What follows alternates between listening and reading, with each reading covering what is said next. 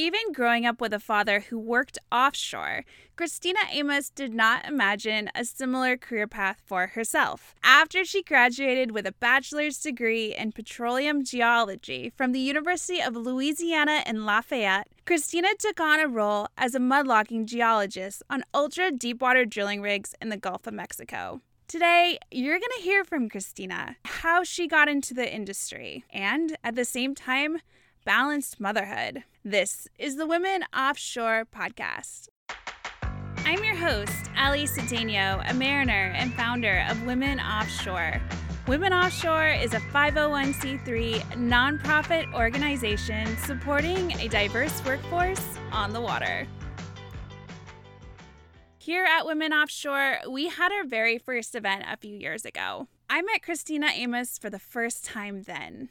At that time, she actually hadn't been offshore for several years. Coming to our first event was really important to her because she wanted to give back, and she had wished that something like Women Offshore had been around when she had started out. It was great meeting her, and I wanted her to come on the show today to share her career, how she got started in the industry, and what made her want to work as a well control instructor.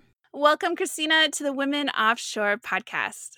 Thanks, Sally. I'm so glad to be here. Good. It's good to have you on the show. So please start out by sharing why you started working offshore. All right. It's kind of a long story, but let's take a trip down memory lane. When I was a child, my dad was a soldier in the Gulf War, Desert Storm.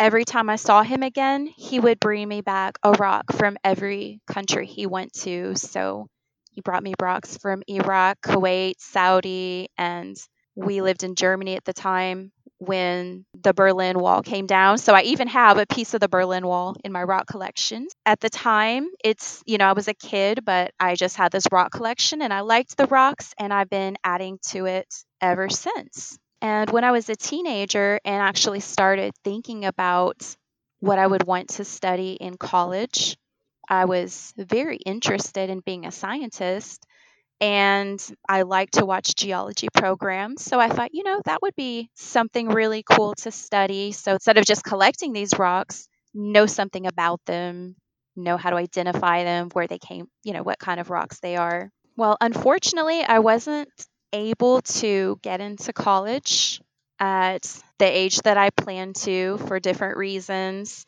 and ended up getting married and having a baby. I breastfed my baby, so I actually didn't try to get into college again until she was one years old once I had weaned her. By that time, the marriage was pretty much done. So I was more serious than ever about going to school. I realized that I had to, even though it seemed pretty much impossible to get into college, I just had to find a way and do it. Yes or yes because now I didn't just have myself to think about, I had my daughter. It was no longer just about me wanting to study something interesting, it was about me being needing to be able to provide my daughter with a better quality of life than what we were living. Yeah, that sounds like a really stressful time in your life. Yes, it really was. Really was. I wasn't able to pay all the bills or even eat every day for that matter. I would eat once every two or three days, and I would try to. Now my daughter ate all the time, but yeah, I knew you know we weren't getting any, anywhere, and that's definitely not the life I wanted to give to her. Uh, working offshore, I imagine when you found out about it, that was a huge opportunity for you. It definitely was. Actually, at the beginning, it was never my plan. Now, growing up, my dad worked offshore. He ran um, MWD tools on drilling rigs in the Gulf of Mexico. So, actually, I knew about it from a pretty young age. I think my dad started working offshore when I was 11, but it never crossed my mind that it was something that I would end up doing one day. In fact, the only people who worked offshore that I knew were men. I never heard of women working offshore. So it just, yeah, it just never crossed my mind. Um, ironically, it was my boyfriend at the time who introduced me to it. See, when I was in college, I ended up getting an internship. So I was a geophysicist intern for almost a year. And that's actually what I planned to get into, you know, finishing college and just going straight to the office and interpreting geological and geophysical data. And I really, really enjoyed it. But then in April 2010, the Macondo well blew out in the Gulf of Mexico, and there was a drilling moratorium, which means that no offshore drilling was allowed for about about a year. So I lost that internship and realized that I had to I had to do something else. I wasn't going to be able to become a geophysicist, you know, just by graduating with my bachelor's in geology. That company was going to allow me to keep working until I graduated and then hired me on full time with just a bachelor's. In fact, a, an alumni of UL had done that and he was working with me but I realized that no other company was going to do that for me. Any other company who hires a geologist wants you to at least have a, a, master's degree. They will not let you start. Most people won't even give you the internship unless you're already in, enrolled in grad school. But since my living situation was so difficult as a, a single mom, I knew like, no, I can't just stay in school. I can't get my master's right now. I've got to get to work and start making a decent living. So, about six months before graduation, I just started applying for any geology, geophysicist position that I could, but, and I just kept getting rejection after rejection. And that's how I realized that I had really lucked out with the internship I got. So uh, it was a little disheartening that, wow, I have worked so hard getting this degree, working two or three jobs, raising my baby, going to school full time for geology what am I going to do now? And I can't stay in school just getting into more debt for two more years. By that time, I had a boyfriend, and that was a very good relationship. And he just kept encouraging me every step of the way. To be honest, I probably wouldn't be talking to you right now if it hadn't been for him, because at the time, I had a really low self esteem. I guess I thought my options were more limited than what they really were. He was the one who actually encouraged me to start working offshore. One day he emailed me a link. He said, Krystina, this may be what you need to do. They only require a bachelor's degree. It can be a bachelor's in geology or engineering. The position was to be a logging geologist in the Gulf of Mexico with Halliburton. My first reaction was actually I just ignored him the first time. I thought, like, you know, he's tripping. I'm a I'm a single mom. What would I do with my daughter? And hello, I'm a girl, and I'm not even a big woman. I'm five feet tall. I'm not excessively strong. So I, I kind of just ignored him. But then a few days later, he said, Hey, did you ever get my email with that link for Halliburton? I said, Yeah, but uh, I can't do that. I'm a woman. He said, So? I said, Well, wow. that's that. Yeah. yeah yeah, I, ironically, it was the man who had to open my mind to women's opportunities. Wow, that's so interesting.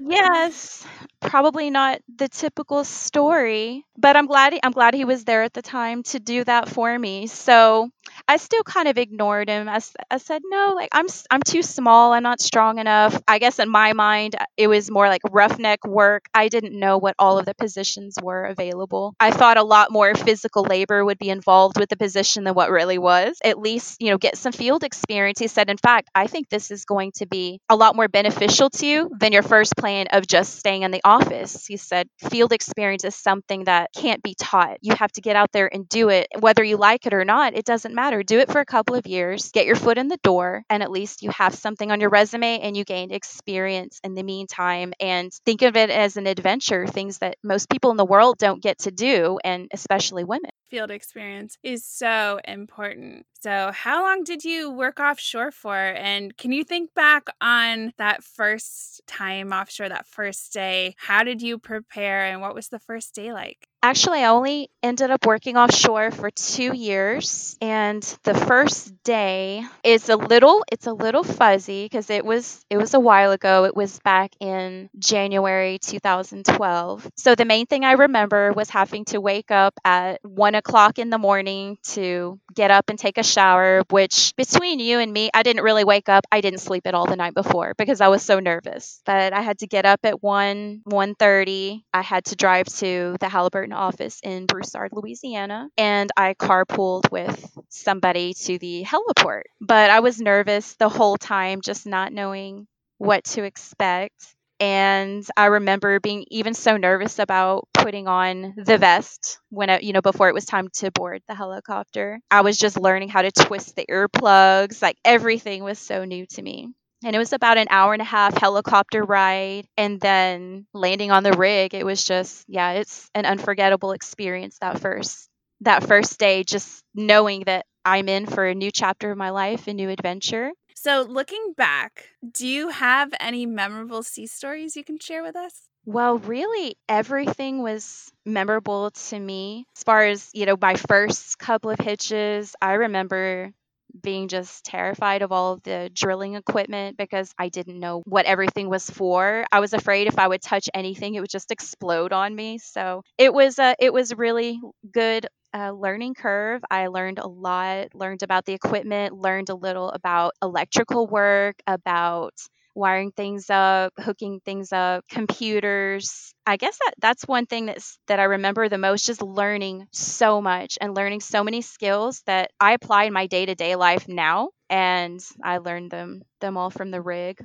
You were challenged and you enjoyed that challenge and you learned a lot in a very short amount of time to get going with your job and I know that working offshore is not for everyone. Part of what makes it so hard is being gone when events are happening at home. I imagine this was especially true for you, being, you know, a new mom still at that time and, and going offshore. I know in my own career, it hurt to see weddings and birthdays and all sorts of things happening at home when I was at sea and knowing I couldn't support my loved ones. The hardest time in my own career was when I was literally in the middle of the Atlantic Ocean and I lost my grandmother. Oh, I'm so sorry. Yeah, I was weeks away from land and I knew I just wouldn't be there for anything. And by the time I was able to get off my ship, everyone had kind of, to me, it felt like everyone had moved on. I was still very much grieving and did not have that closure. So, right now, we're experiencing a crisis across the world with COVID 19, and seafarers are stuck on their ships. Um, some are offshore workers, some are in the maritime industry, and it is extremely hard for people who have sea- these seagoing careers. And I think we can all reflect back on times in our lives offshore where it was difficult. So, how did you cope with the stress of being gone while offshore?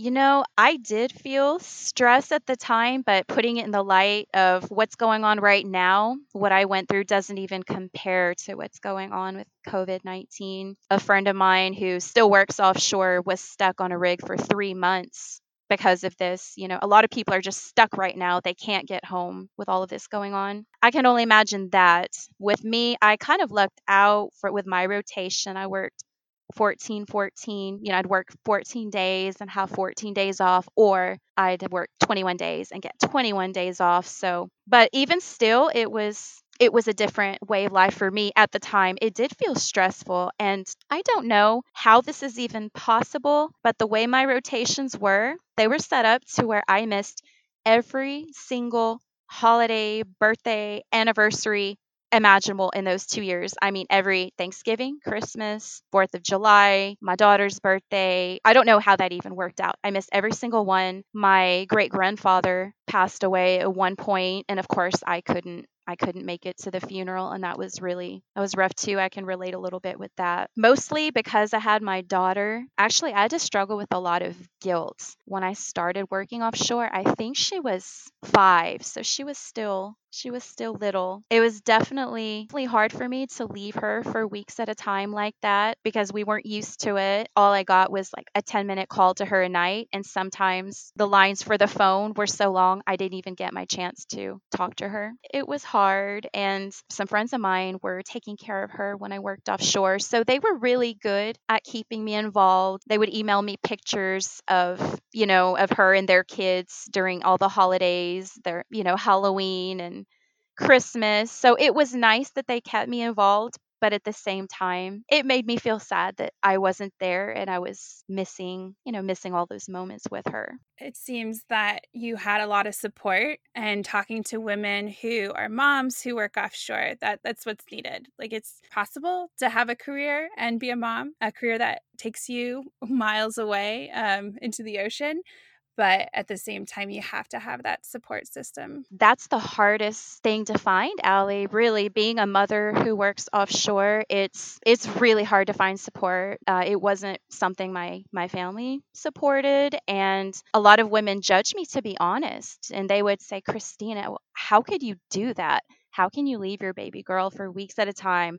I would never do that because I love my kids. Oh, wow. You know, kind of like insinuating that because I because I do this that I don't love my daughter and like but I'm doing this because I love her and I want to give her a better life than what I was giving her before. So, the way to cope with it is you just have to learn how to block out the negativity and realize that they just don't they don't understand and it is it is non a non-traditional lifestyle for a woman and especially a mother. So, just realize if you if you do plan on getting into this that not everybody will be accepting and actually the most critical people can be women and you just have to forgive them because they don't understand you know they're doing what they feel is best for their kids and their family and you have to do what's going to be best for you and what helped me even in the times when I didn't have support and I felt isolated and alone. What helped me cope with being away from my daughter was remembering that, hey, I'm away from her for three weeks, but as soon as I get home, I'm going to be with her 24 7 for three weeks.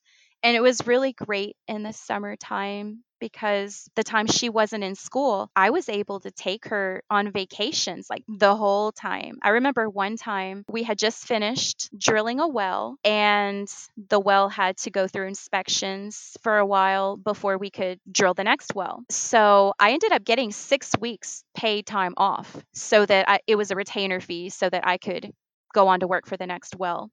So I ended up having six weeks off. It was during the summer. I took my daughter everywhere. We went to Disney World. I took her to Argentina. I was an exchange student in Argentina when I was young, so I got to show her the school I went to, the family I lived with. She got to meet my friends over there. Oh, we just went all over. I'm actually able to spend more quality time with her than other moms because, I mean, how else are you going to get six weeks paid time off and have, you know, the money to take your kid traveling all over? Yeah, absolutely. And that sounds like a good time as well. We had a lot of adventures. Good. So you worked offshore for couple years and then you moved your career to onshore. And this is a conversation that we have a lot at Women Offshore. I know whether you're a man or a woman, it doesn't matter what gender you are. Sometimes you need a change, and moving your career onshore is the best for yourself, for your family, whatever reason you have. So, when it comes to that transition, people are uncertain on how to make it, they're uncertain what their career would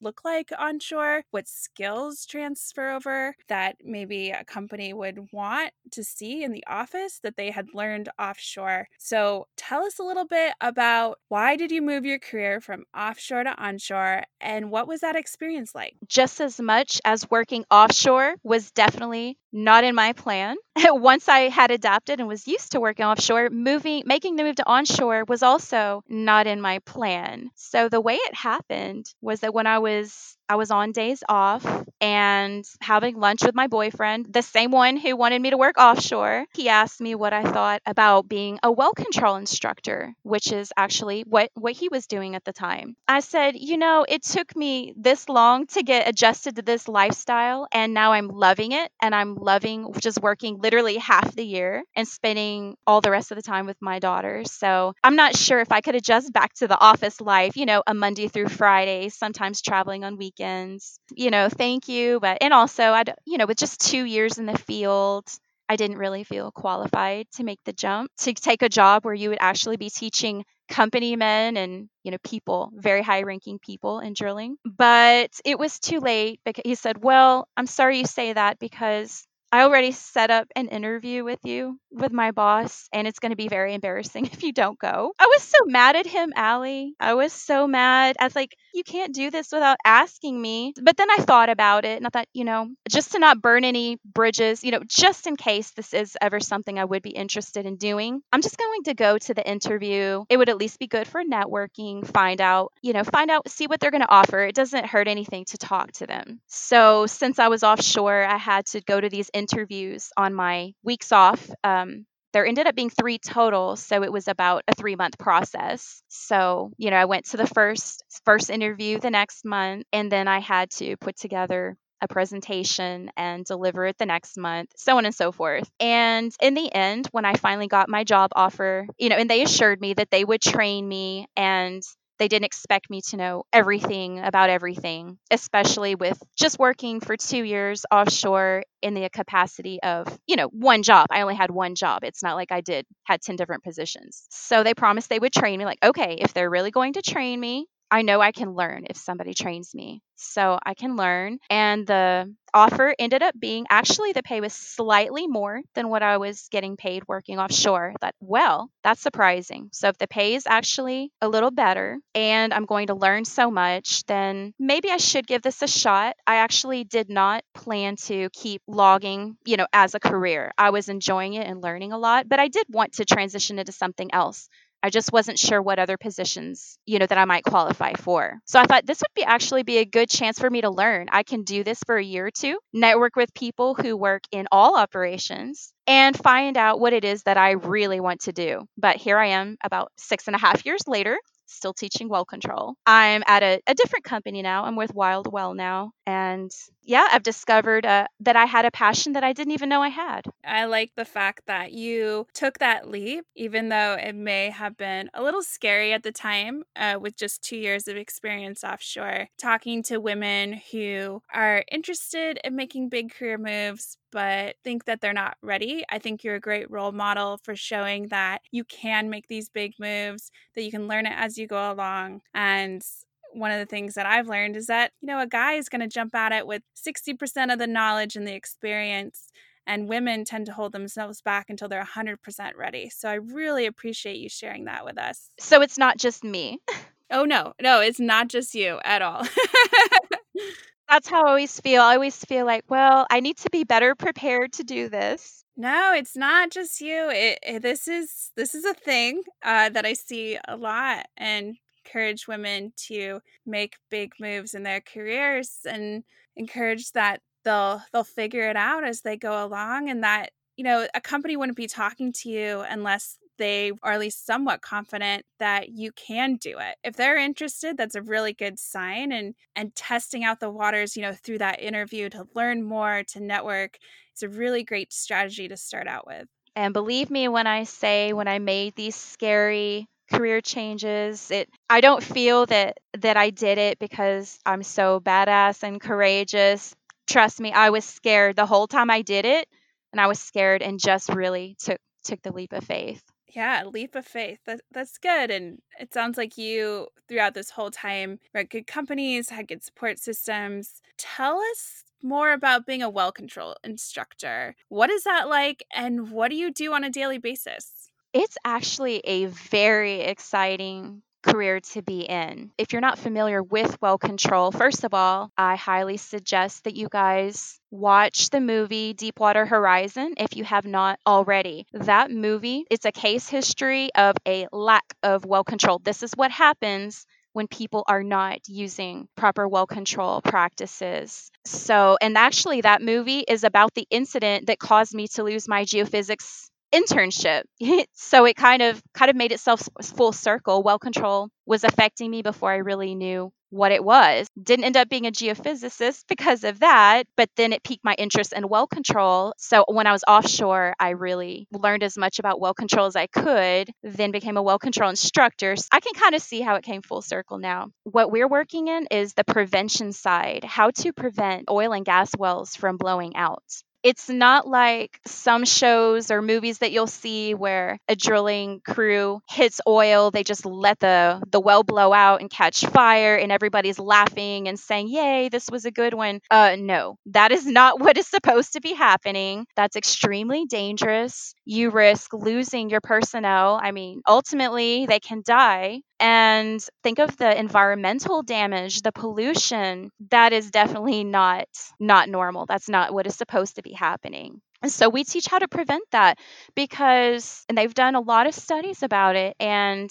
getting to the root cause of all the major blowouts, they found that at least 92% of blowouts were due to human error, if not if not more, some things you can't really prove. And some people, you know, un- unfortunately don't live to even tell to tell the tale of what happened because they do lose their lives. So it's very important as a geologist, of course, I do, and an inhabitant of the earth, I do care about the earth and the quality of our drinking water and everything. So definitely the environment, but of course, most importantly, I know what it's like to work out there, to work in the field. I also know how it feels on the other end to be a kid waiting for your daddy to come home and being scared that something, an accident might happen. And, you know, what if daddy doesn't make it home? I understand it from both sides from being the person waiting at home for your family to come back. And, you know, and I think by knowing both sides of it, it just gives me even more of a passion and I care about these guys. And I just like to feel like I'm doing my part to make the world a safer place and always keep present in our minds that, look, you're doing this, if not for yourself, do it for your family who's waiting for you to come home. So important to keep in mind who these people are and who will be affected. Thank you for sharing that. As an instructor, are the men in your classroom surprised ever to see a woman teaching? What are their reactions generally? Only about every week. They're always so shocked to see me because apparently there are not very many of us. In fact, I only know one other female well control instructor, and she lives in Brazil. I had the pleasure of working with her for a few months back in 2015. And yeah, so, but in the US, there aren't I guess there aren't that many of us. And they're really shocked. A lot of them, you know, they'll they'll say, "Hey, don't don't take this the wrong way." But I was expecting a bald, middle-aged, pot-bellied instructor like what I'm used to seeing, and I just have to roll with it. It's like, well, sorry to disappoint you, but you're stuck with me this week. We'll get through this. Most of them, they're shocked, but it's not always in a negative way. They're just shocked, and I do understand. I get it. Uh, so every once in a while, there will be somebody really hostile who just really doesn't doesn't like the idea of a woman being in charge for the week, especially, you know, your the company men and rig supervisors. Sometimes it can be a little hard for them to let go of the reins, but I'm wondering if they might be like that with anybody because they're used to the ones being in charge, calling all the shots, and they have to realize, hey, for this week, I'm I'm the manager this week. But it's it's it's been it's been really interesting, especially because I don't just work in the US because I I did live in Argentina for a year as a teenager, so I picked up Spanish. So I speak Spanish and some Portuguese. My Spanish is better. I do pretty well with Portuguese too. So because of that, I get to teach here in the US, Mexico, Belize, and Brazil. It's it's really interesting, been exciting. I get to meet people from many different cultures and some of them are more receptive to a woman than others for sure. Believe it or not, though, some of the most challenging students I get are actually women. I, I haven't had very many women uh, students. To be honest, I've been doing this six and a half years. I'm not even sure if I'm up to 10 female students yet. May, I think I might be getting close to 10, maybe eight. I always get excited when I see a woman's name. Yay, finally but then sometimes it just gets really disappointing. Sometimes I guess we can be our our own worst enemies. So, something I, I would like you ladies to know if you're thinking of getting into the oil field, please don't don't turn into women like that. Like there aren't that many of us. Let's support each other. We need all the support we can get. Yeah, absolutely. Women helping women. That's what Women Offshore is about the classes I teach are not it's not only well controlled for drilling operations, also for for workover completions, snubbing, coil tubing, wireline, and you just get such a cool mix of people. Overall though, it's it's been interesting and I've learned so much from all of them and it's definitely improved my people skills because I've had to learn how to relate from the engineers to the roughnecks to the derrickmen to the to the you know gas storage reservoir engineers to the accompaniment. I mean, it's been all, all across the board. Um, last year, I even had an attorney in class. Wow, that's interesting. Yes, that was very interesting. Now it's now people who obviously who work in oil and gas wells and the office engineers, they have to get certified in well control every 2 years. So every two years they're they're doing this. So I was really shocked to have an attorney, and this was a woman. So it was really interesting. Um, at the beginning, I was concerned that she may not be able to pass because she came into the supervisor level drilling course, and I was I, I just know myself if I had not worked in the field, there's no way I would have passed this class. So obviously, being an attorney, obviously I'm sure she's super intelligent, super smart, but still there's just a lot she may not know. But you know what? She passed with flying colors. She was one of the top scorers. She worked her butt off and she did it. So you you know, we meet all kinds of interesting, hardworking people. Yeah, that's a great story. I want to meet her. I'll give you her information when we get off. She's on LinkedIn. So, for those women out there, or really anyone who wants to work offshore and maybe they're concerned about the male dominated environment, what advice do you have for them? Thank you so much for giving me the opportunity because this is something I've actually wanted to do for years have some kind of platform where I could share some advice for people who may be thinking about getting into the industry, but maybe like like the way I was back in the day that I was too scared to really do it. Someone had to really motivate me to give it a shot. So I'd like to give tips and I know you've stated it before, but even though it's difficult, we can do it as women and we can find a way. So I think I'm going to have to start off with the most important point that I can think of is don't do what I did. Believe in yourself. You know, I realized that I was the only one stopping myself, you know, in so many ways.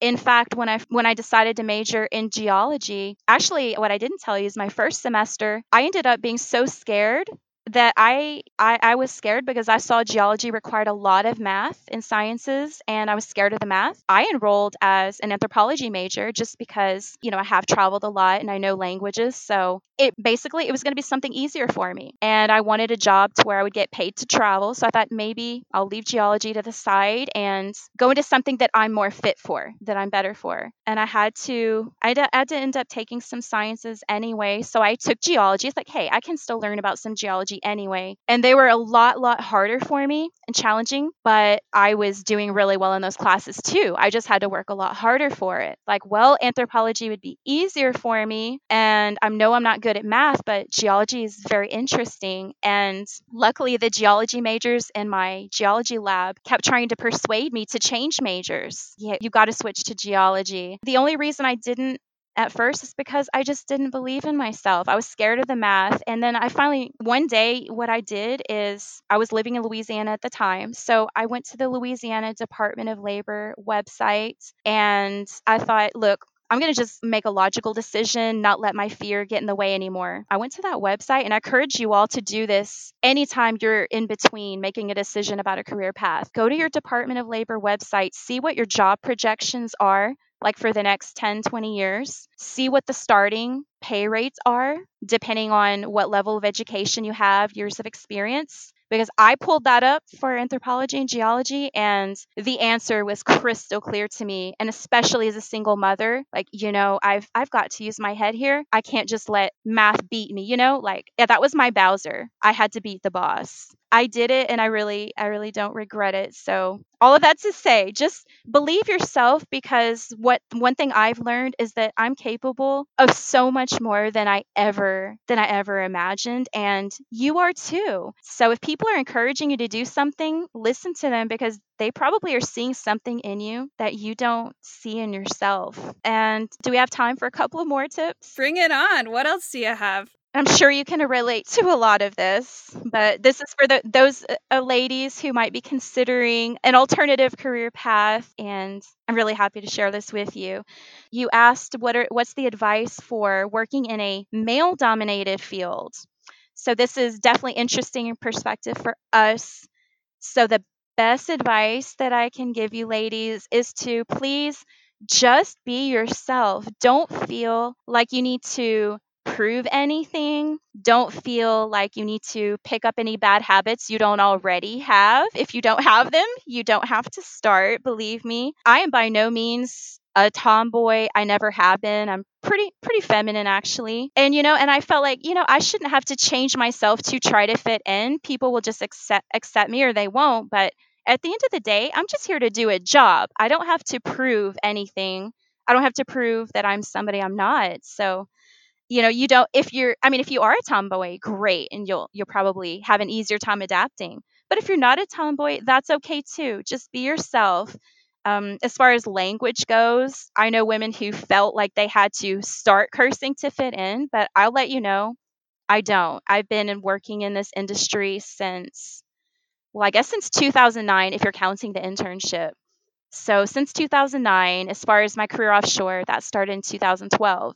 Anyway, I've been here a little bit and I can honestly say I've still never cursed. I don't judge people who do. It's just, it's not me. It's not something I want to do.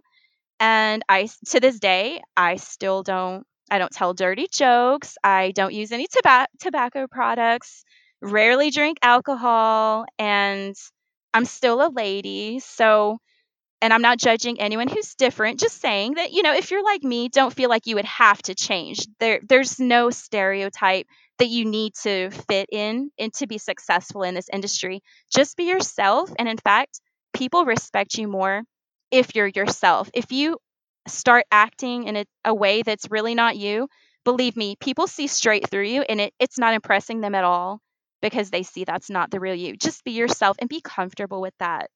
I, I can agree more with everything you just said.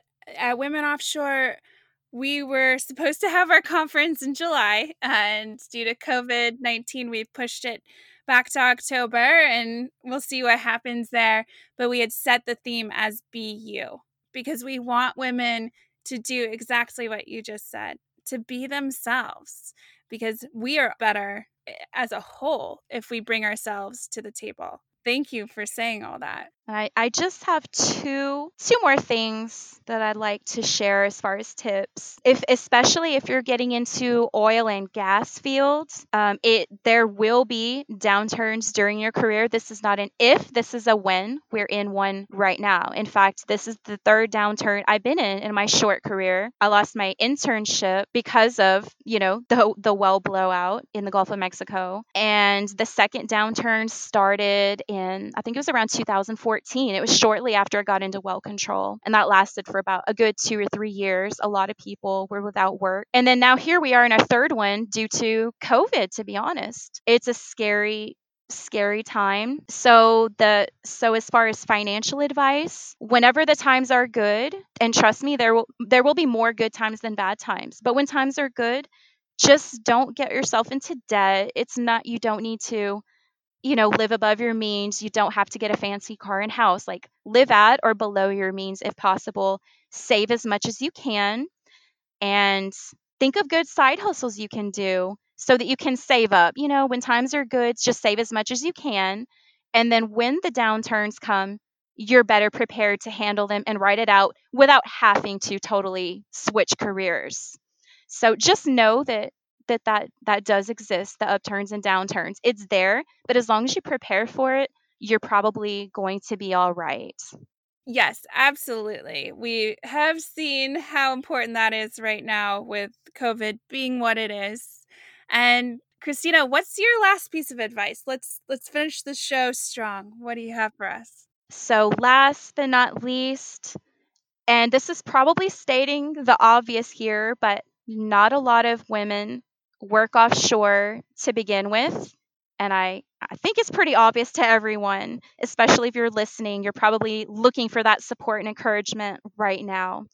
So, being a woman definitely will make you stand out. No, you're it's not like you're going to go to the rig and end up being just one of the guys. No, you're not. You're not one of the guys.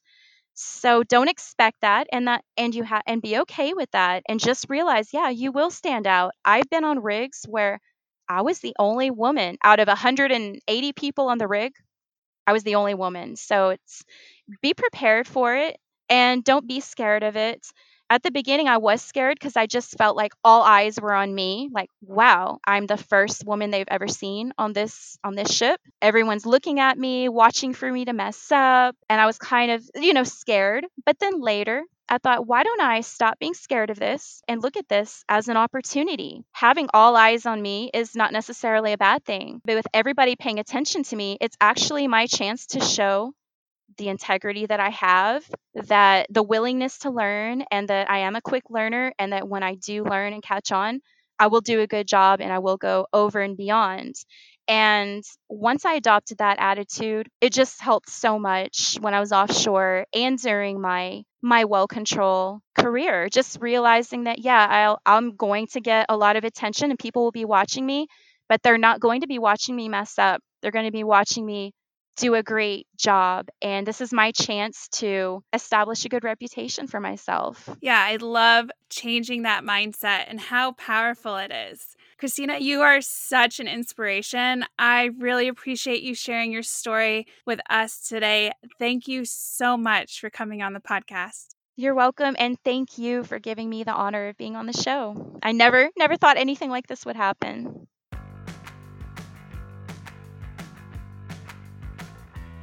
Thanks for tuning in to the Women Offshore podcast. This has been episode 23.